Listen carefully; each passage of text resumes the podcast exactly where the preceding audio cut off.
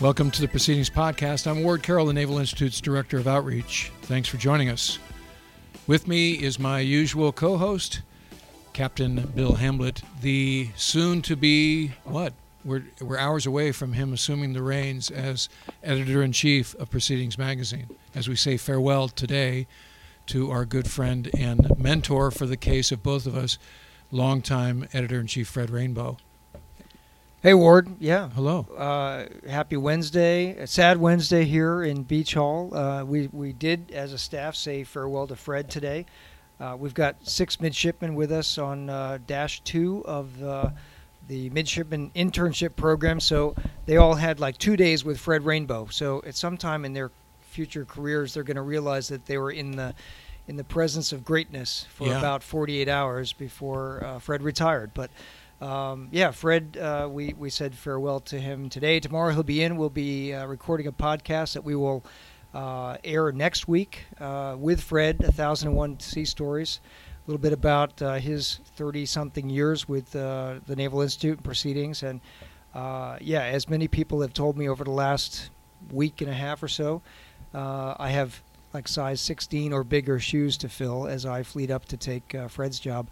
And it, it's been I'm, I'm I'm a little nervous because many people have written, including Admirals Mullen and Natter, in proceedings that the EXO Fleet Up model, you know, might not be the greatest model. So as I get ready to do, be the EXO to Fleet Up uh, to uh, editor in chief uh, of proceedings, uh, taking place, uh, taking Fred's place, I'm, I'm a little nervous, excited, but a little nervous as well. Well, you got a good team to support you, um, and uh, you and I wouldn't be here without Fred. Uh, you Amen. know, and and so uh, we'll also mention that we're going to have Fred on the podcast uh, tomorrow. Um, the show will be live on Facebook Live when we do it, but uh, it will be aired at our uh, probably a, a week uh, from now um, when we normally put it up on YouTube, uh, YouTube on iTunes and SoundCloud. So, uh, so um, what do we got in terms of any news from around the fleet, or uh, like you mentioned, our second block of interns are here. Um, uh, Noah, if you would scan the audience, uh, our our crowd here is actually our production team. These are the folks, um, and maybe we'll have them introduce themselves uh, at the end of the show, kind of like uh, Monday Night Football. You know, That'd be cool. like you know, name and year and hometown and Yeah, Whatever. and, and there's a giant tent set outside uh, of, of Beach Hall down here on Hospital Point. The Naval Academy class of 2022 oh is arriving gosh. tomorrow. Tomorrow is induction day for uh, Yeah. the, the new class of plebes. So what is that? I, that's forty Don't years. do the math. It's forty years for Four, me. 40 years from you. Yeah. Yeah, 35 from me or 36. Wow. Yeah, it's frightening. Wow, they're young. There. Because I'm not old. No way.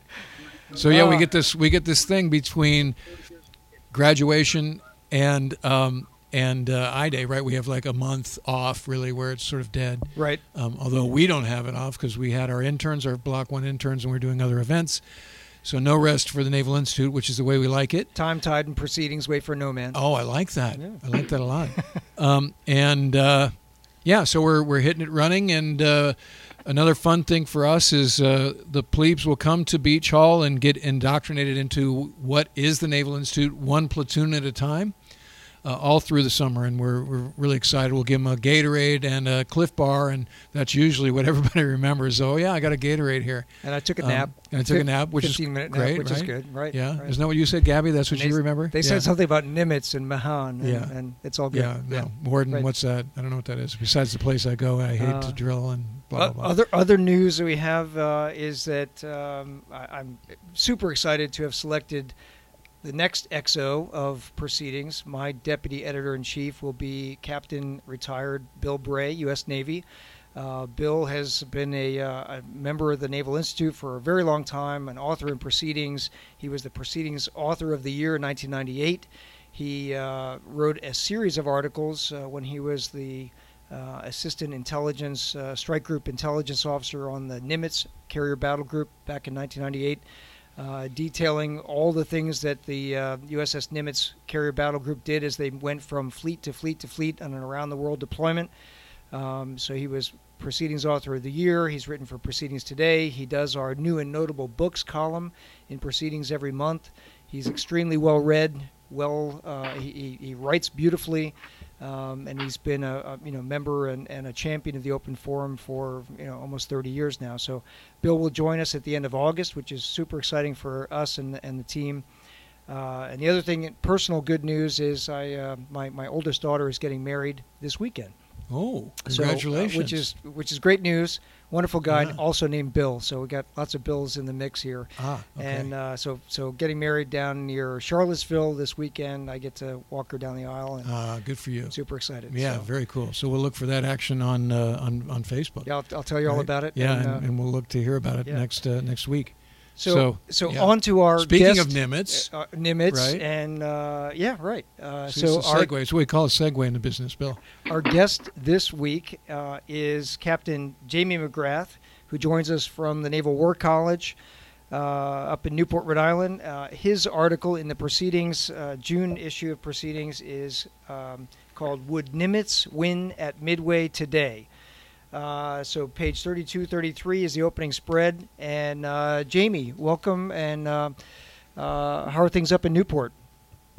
Uh, it's good to be here. it's a beautiful day up here in Newport. we're having our three days of summer right now. so we're, we're really looking forward to spending some time working on curriculum, of course, of all things to do over the summer. So. Cool. Uh, three days of, of, summer, and I mean New, Newport summer is a little longer than that, right? I mean it's it's nice weather up there.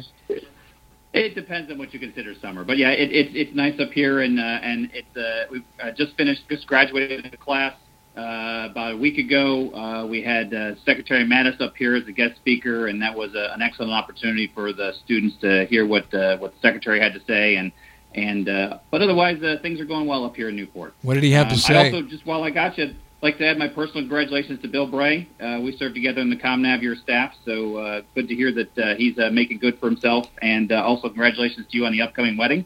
Uh, I did the same thing a month ago myself. it's a lot harder than one would think. So. All right. Well, thank you. And um, so, tell us a little bit about your article, just sort of the thirty thousand foot view.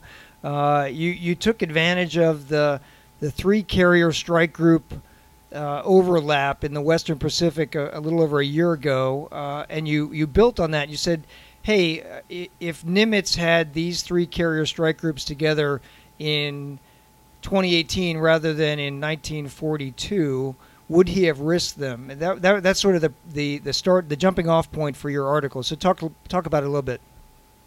Right, uh, as you said, uh, it, it, just the seeing the three carriers uh, operating together and, and all the headlines about it, the, on my mind immediately went to, to Midway, since that was a, uh, a gathering together of three carriers in, in almost the same way. It's the, they weren't necessarily operating together. It was what we had. We put them together, uh, kind of an ad hoc organization at the time. Um, and so I wanted to kind of see what the differences were between the two. Um, and and what I kind of came out with is that uh, there's some, there were some significant risks that Nimitz took, obviously, um, and many of us know the story about the intelligence that he had. So there, um, you know, there were some mitigations that he was able to do, knowing what was coming. Uh, I didn't focus on that aspect of the article. What I focused on was the aspect that uh, even though it was going to take a year until the next carrier, about 10 months until Essex arrived in the Pacific, um, there were a large number of capital ships.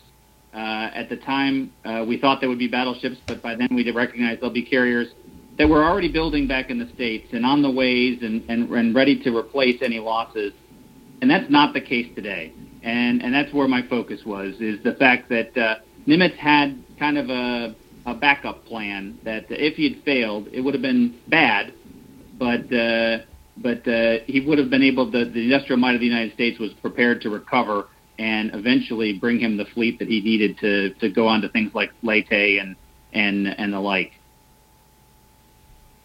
Yeah, interesting point, and it's kind of uh, it's an interesting coincidence right now that your piece is in the June issue uh, I just edited a piece by Captain Wayne Hughes at the, uh, Hughes at the Naval Postgraduate School where he's talking about fleet composition, harkens back to a 2009 study they did it uh, at, at, NPS, uh, sort of the high-low mix. How can you build uh, for current day a 600 ship Navy rather than a 355 ship Navy?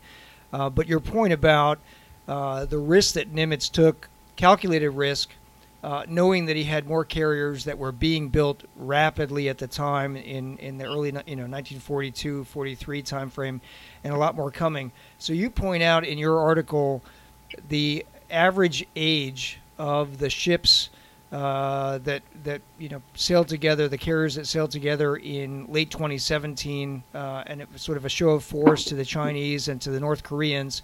Uh, and the average age of the ships that sailed together uh, headed towards combat in Midway, and, and it, it drastically different uh, age, right? So 29 or something like that years uh, current day aircraft carriers average age versus in uh, 1942 an average age of almost uh, just about three years.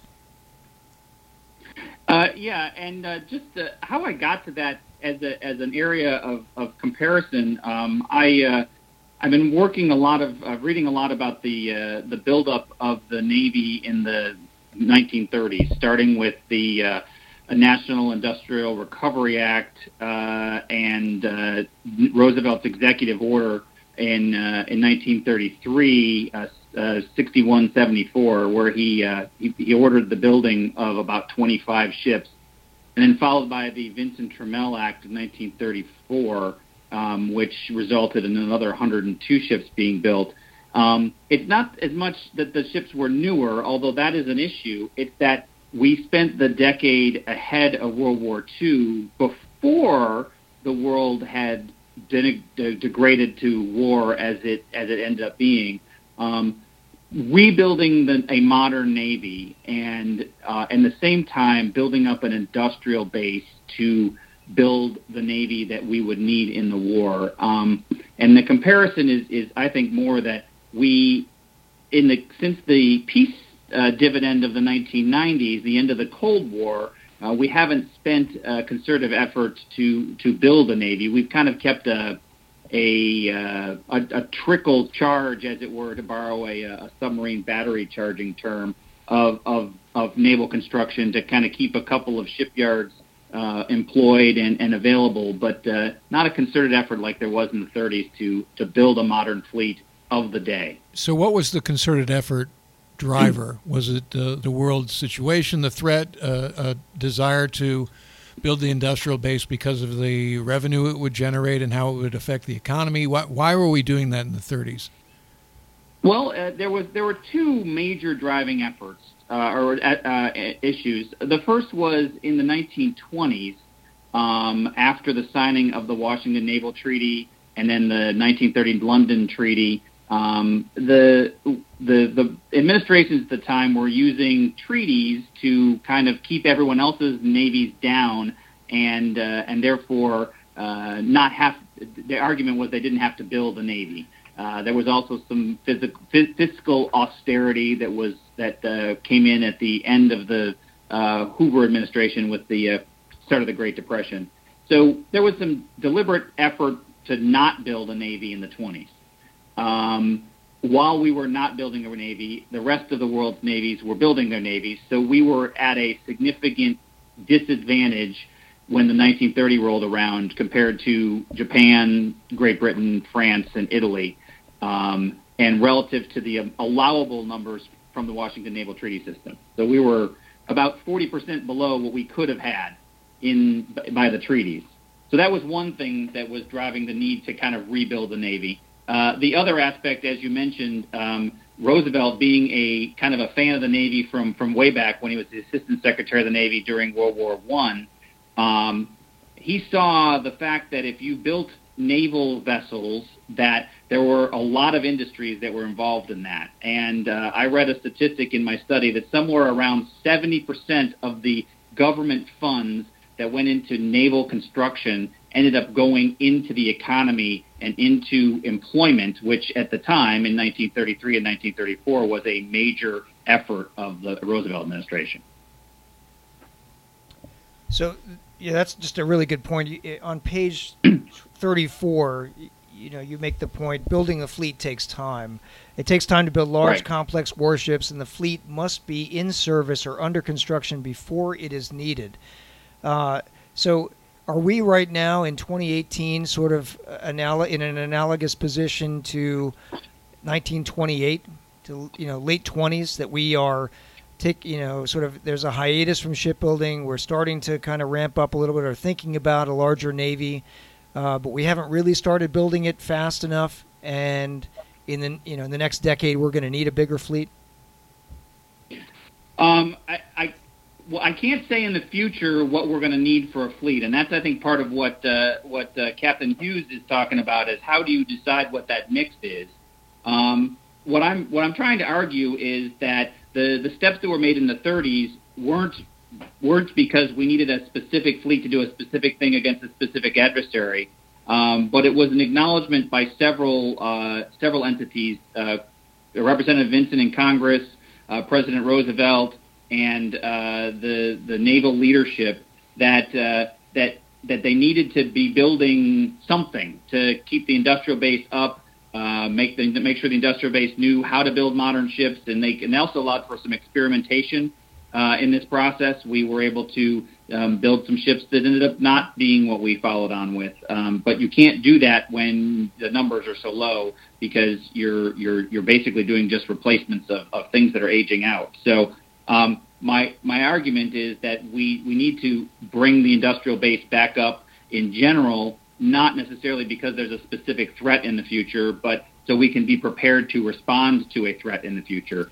If you look at the when we look at the Pacific, um, we're kind of in the position that Japan was in 1930 in the 1930s and early 1940s.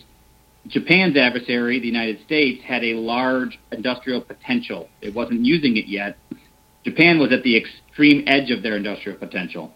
Our potential adversary today, being China, has a huge industrial potential that they're not using yet, whereas the American shipbuilding industry is at the extreme edge of its potential. So, um, if there were a conflict between the two nations, uh, I'm concerned that our ability to respond to a fleet that needs to be built would be challenged relative to the Chinese uh, capability. Well, you mentioned foresight that the country, I think, traditionally has never had uh, with that sort of logic, right? You need to have a, a existential threat to to go uh, hog wild uh, in terms of budget size, in terms of uh, industrial capacity, in terms of the Hill having an appetite for this, right? And we see this even now um, with you know social programs getting uh, potentially cut. Um, and uh, other things that people say we need infrastructure, we need to balance the budget. Um, so yes, we have a gigantic NDAA this year, you know, bigger than previous years at about 724 billion. Yes, the uh, the commander in chief has been talking about how everything's, uh, you know, we're back and things are going to be great and best ever. And uh, you have CNO that is concerned um, with the capacity to build ships uh, in, in, our industrial base. Um, and when you talk about, you know, if you listen to the president talk, he's like, we already have 355 ships right? And we already have F-35s, and they're great, and everything's great, and we have a space force, and so I think the public tends to believe that oh, the military's fixed because I heard it, you know, uh, when I was watching Fox News, and when you look at how long it's going to take to make these ships and reach 355, you know, that's 2050. You know, so what are the threats we're going to face between now and 2050? You know, is because we we're now we're talking about no more asymmetric threat. We're talking about peer threats. Um, and mm-hmm. I think you just described it perfectly with China has this, you know, headroom in their capacity, and we're already, you know, at or past it, uh, which is, uh, you know, we like to mention, for instance, LCS versus what kind of ships am I talking about? The Chinese Houbeis. Yeah, the Houbeis, right? Uh, the, I, I, had an email exchange with Wayne Hughes uh, just this morning about this, and uh, you know the fact that uh, Admiral Cebrowski, who was the president of NPS and then the, the president of the War College, and he he, um, he came up with this idea called the Street Fighter class of ships back in the early 2000s, where he said we should be building a large number of these very fast, agile, lethal, small, Modular. lieutenant commanded yeah. ships, right, for the U.S. Navy to operate in the littorals. Uh, and then you know we have LCS now It's 450 million dollars a copy. It doesn't have an, an offensive uh, anti-ship cruise missile on it, but the Chinese have 80, 80 something Houbei class uh, PTGs, right, which have eight anti-ship cruise missiles, each built for half a billion dollars. Or each built for fifty million dollars yeah, a copy, yeah. right? And they have eighty of them and and they've had 80 of them Right. for what about six or seven years now. So. Uh, yeah, they built Street Fighter. They they read the studies that the Naval War College and postgraduate school produced back in the early 2000s, and they built it. So you want to talk peer to peer in the littorals? I, I would say on paper we're sucking. Yeah, right? uh, it's South China Right. Sea. We're going to put we're going to put DDGs, which are billion plus dollar assets, up against Houbei class uh, fifty million dollar assets that are going to come screaming out at fifty knots, launch anti-ship cruise missiles, and then scream back into the brown water. And we've got billion dollar assets out there that are be shooting, uh, you know, uh, Multi-million dollar things. multi-million dollar SM two three sixes. Uh, yeah, right. It- it- you know, so the, the Chinese went to school on what we were writing 20 years ago. Right, and and and I'm uh, now just, just to, to be clear. I mean, I I've, I've read a lot of uh, of Captain Hughes's uh, stuff, and and I'm and, and I'm I have uh, thoughts and opinions on that whole relationship. But the the It's- article, it's okay for you to uh, disagree you with know, him. Kind of agnostic. We authorize on blue the- on blue here at on the Type podcast. of fleet. Um, I think the the general idea isn't uh, isn't that we need to build. Uh, you know, I, I I'm not arguing that we need to build a specific ship, and I think the challenge is, is and and and is, is to have the capacity to build whatever the right ship is to, to do the job. You hit on something earlier that, that we talk about quite frequently up uh, up on the fourth deck at the, the Naval War College in the Joint Military Operations Department, and that is the idea of um, the impetus for large spending on naval construction, which is kind of what I'm advocating here in a in a liberal democracy without an existential threat. Um, in the 30s, the existential existential threat was the depression. That was a useful uh, tool that the Navy kind of benefited from. Um, in the 80s, the uh, during the Reagan buildup to the 600 ship Navy, the existential threat was the evil empire of the Soviet Union, uh, and then that went away. And uh, as as I mentioned, the, we the, the, the shipbuilding was cut way back. Shipbuilding funding was cut way back because we didn't have that threat anymore. Um, that's a challenge today, and the demonstrating the existential existential threat to uh, the the public the public and getting the funding for something as large as a naval construction program. Uh, I don't have all the answers to that, uh, but I recognize that's a challenge and that's a problem. And it's one of those things that if you don't do it, you can't go back and do it when that existential threat pops up. And so that's a, that's a challenge that we that we face in in determining how we move forward with this. So on Monday at uh, the National Press Club, I went to uh, an event that uh, John Lehman, former Secretary of the Navy, who was SecNav when I was a junior officer, and Ward was a junior officer uh, in the 80s. Uh, he helped uh, spur the uh, development of the, the maritime strategy, which took U.S. Navy, the U.S. Navy, up to the peripherals of the Soviet threat, the Soviet Empire, Mhm. uh, Vesta Fjord, and up off of uh, Kamchatka Peninsula in the northern Pacific, uh, the Aleutian Islands, etc. Uh, and um, Lehman was great. He was a great speaker on Monday, and he gave a lot of credit to some of the people who helped develop that strategy and uh, formulate tactics and figure out ways to get carrier strike groups up above the GI UK gap, 50 degrees north, up in you know off the coast of Norway, without the the, the Soviets, uh, you know, knowing where they were.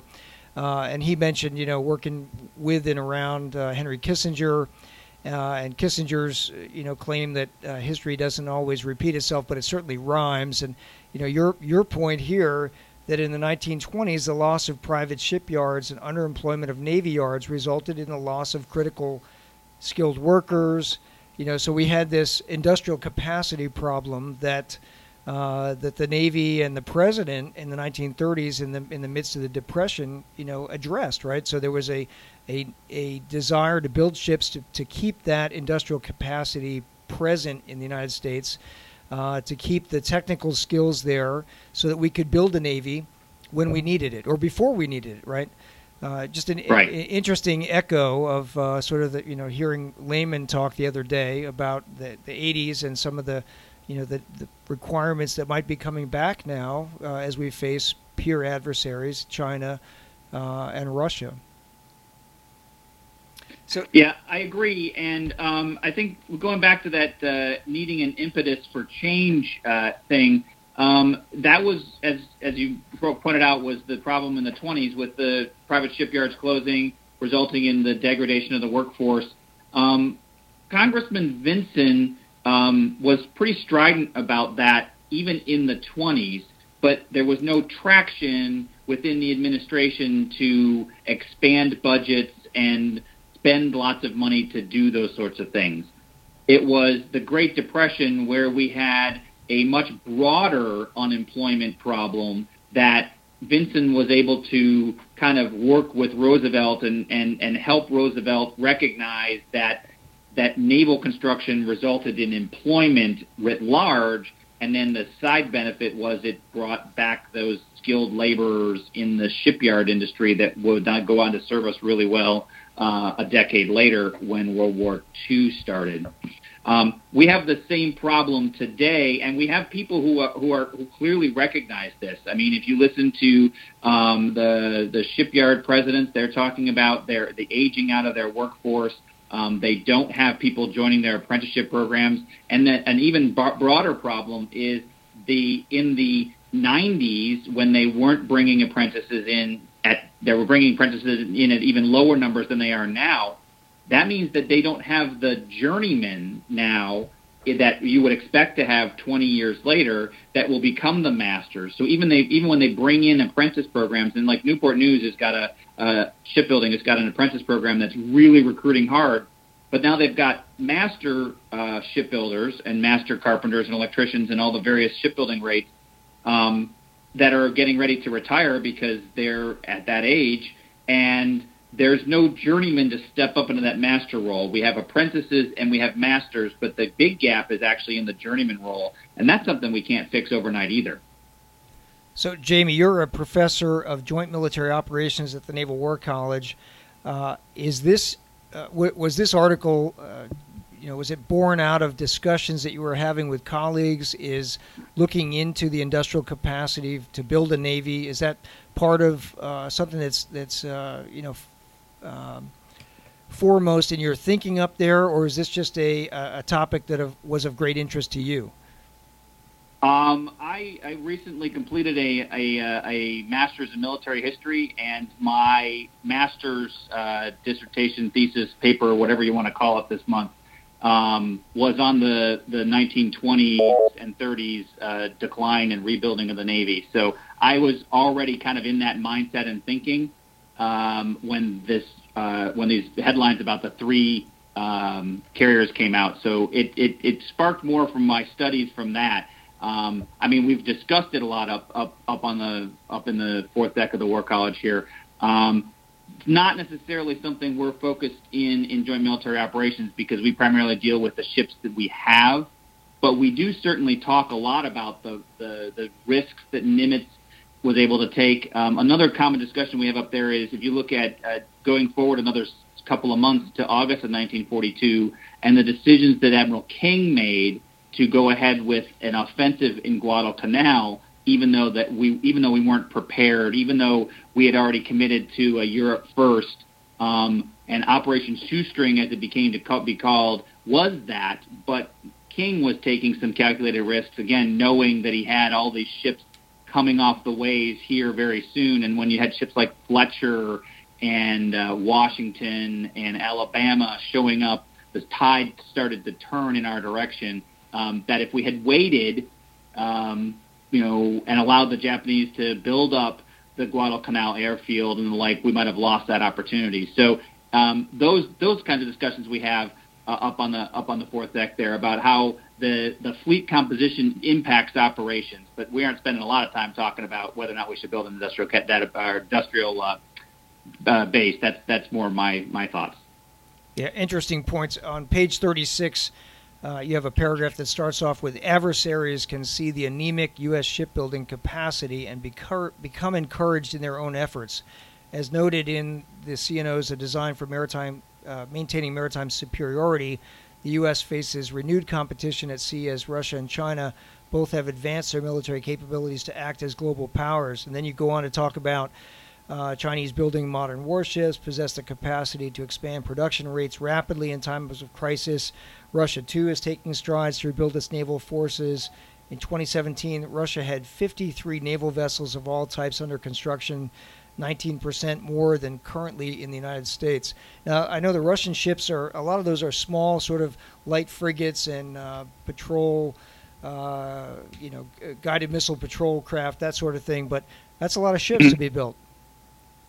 It is, and and you point out one of the, the challenges with doing kind of some of the comparisons I was doing here is is not all ships are created equal, obviously, um, but uh, but you know when you build a modern hull, you put the most modern things on it. Uh, one of the comments I received after writing this article was uh, was a discussion about um, the uh, building ships that can be modernized more effectively, and and I know that. The current uh, N9 uh, and N96 uh, OpNav N96 uh, mindset is of this family of surface combatants. They're really moving towards building ships with an, a, a capacity to be more modernized or to be modernized more readily.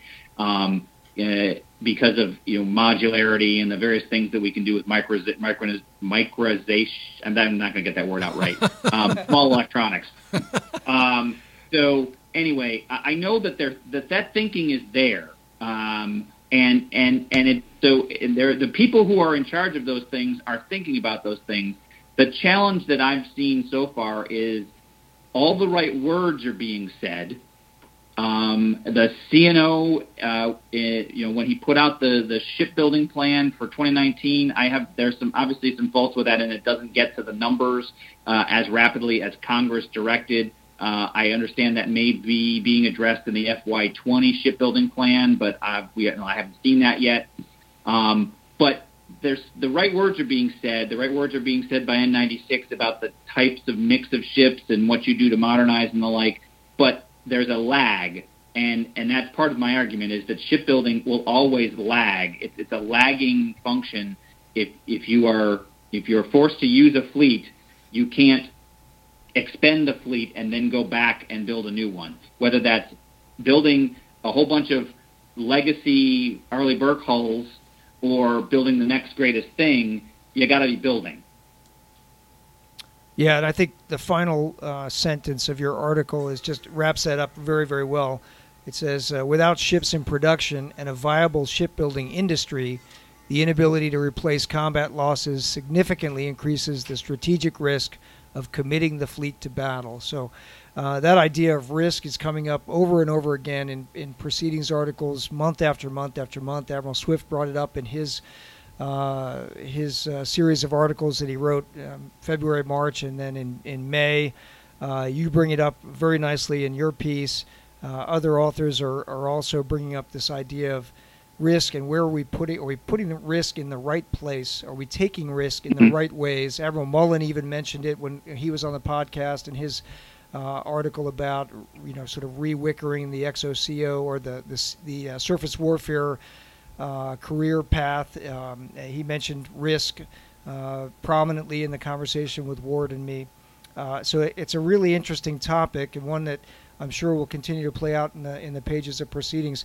Uh, before we let you go, I just wanted to ask, uh, you know, tell us a, a, couple of really great things that are happening up in Newport. Your your perspective at the at the War College in, in terms of uh, curriculum, in terms of war games that are going on up there, in terms of you know other other events happening at the War College. Okay, well, I'll uh, I'll stick with uh, with what I'm most comfortable with. I know uh, in the Joint Military Operations world, we are really excited about um, the uh, the adjustments that we've made over the last several years to the to the intermediate level course, the uh, the 04, 03, 04 is coming through, um, really um, addressing navalization of joint efforts. So how the Navy fits into the joint fight and understanding the the proper use of naval forces in planning and in execution of, of joint efforts, and not the least of which, we're spending a lot of time uh, and a lot of effort educating our non-naval officers, those joint officers that are in our course, on how navies fit into the fight and how the joint force is a necessary element of achieving sea control and doing what navies do. Uh, the fact that we can't do anything alone these days, uh, we we need the joint force to, to get that done. That's probably the biggest thing I, I think is going on in our curriculum up here. Um, we're just uh, I'm, I'm we said we just graduated a class. We're spending the summer working on our curriculum, and we're looking forward to having the students roll rolling here back in uh, second week of August. And is the, the new defense guidance, the national defense uh, strat, military strategy, uh, with the very explicit mention of peer competitors of uh, China and Russia, is that changing the curriculum up there at work at uh, Newport at all? No, actually, I think it reinforces our curriculum. Uh, we spend a lot of time looking at historical examples, and we have to go back quite a ways. Uh, World War II, uh, Falklands, maybe, to get a, a true idea of uh, peer-on-peer naval combat. Um, and that's what we've been doing here for quite a while. Actually, really since Admiral Turner was the president back in the in the 70s. Um, the and, and I think that that reemphasis on peer on peer just just reemphasizes our that we're that we're looking at the right stuff. At how do you take a fleet and fight another fleet to do what navies do, which is gain and maintain sea control, so we can exploit it to achieve national objectives. Good stuff. The author is Captain James McGrath. He's up at the Naval War College's uh, Bill mentioned, we should also mention and remind our listeners that the relationship between the Naval Institute and the Naval War College is super tight because Naval Institute member number four is Stephen B. Luce, who wrote an article in an early issue of the Proceedings of the Naval Institute called War Schools that created the legislation that built the Naval War College, and Stephen B. Luce was the first president. So we always like it when we have our cousins from the Naval War College on the show or contribute to proceedings. So great stuff. And we've also had uh, Captain Sam Tangredi, U.S. Navy retired, who wrote has written about 40 articles in proceedings over the years, and he's up at the, the faculty of the War College uh, in the I think it's the Institute for Future Warfare Studies, uh, and Sam is uh, you know sort of professor emeritus of both places of the Naval Institute and the Naval War College. So uh, Jamie, thanks for joining us today. It was great talking to you. Thanks for writing for Proceedings, and your your article is just a, a terrific piece. Uh, you know, our staff enjoyed reading it, the board liked it, and uh, our readership uh, from from online metrics uh, also is enjoying the article. So, thanks very much. Well, thanks a lot. It was my first one, and I'm not this 40 yet like Sam, but hopefully I'll get there eventually. Keep trying. Awesome. Okay. Take care. Thanks. Thanks. All right, before we say goodbye, here, no, give me the phone. Um, we'd like to get our this class of interns to come, uh, you know, say hello to the audience. Um, just tell us who you are, um, and if you guys would just like one at a time, either go to either let, one of the microphones. Let them, cycle through yeah, this. Okay, one. cycle through that one. Um, just name, hometown, and what you want to do during the time uh, you're here as an intern. Um, so, for so the audience knows, this group is our second group of interns, um, and. Uh, they are a content team as well as uh, being thrown in the deep end of the Naval Institute. They'll go to the Pentagon and see what the uh, the Naval Institute press does. I'm sorry, the Naval Institute news team does. Um, we'll take them uh, another place. I'm not sure where we're going to go uh, uh, as our other field trip. They're working on short form projects, which is digital content for the blogs, and then a long form project, which uh, could eventually wind up in Proceedings Magazine. So um, go up to the microphone and say, uh, say hello to the folks. Just introduce yourself and uh, what do you what do you think you're going to do while you're here? Hi, uh, I'm Seth King. I'm Get really close, Seth. All right. I'm Seth King. I'm from Pasco, Washington, and while I'm here, I'm hoping to develop professional communication skills and knowledge about the naval profession that will be useful to me throughout my career. Fantastic. Okay, Seth's uh, second class, which is uh, awesome. All right, we got to tighten up the timeline here. Get queued up. All right, Jeffrey, say hello. I'm midshipman first class Jeffrey Kramer uh, from San Diego, California. I have a piece on the history blog. Go check it out. It's about the mascot of the Marine Corps. I'm hoping to just take in a lot of knowledge and hear a lot of sea stories this block. Oh, you'll definitely hear a lot of sea stories, especially when Bill and I are hanging out.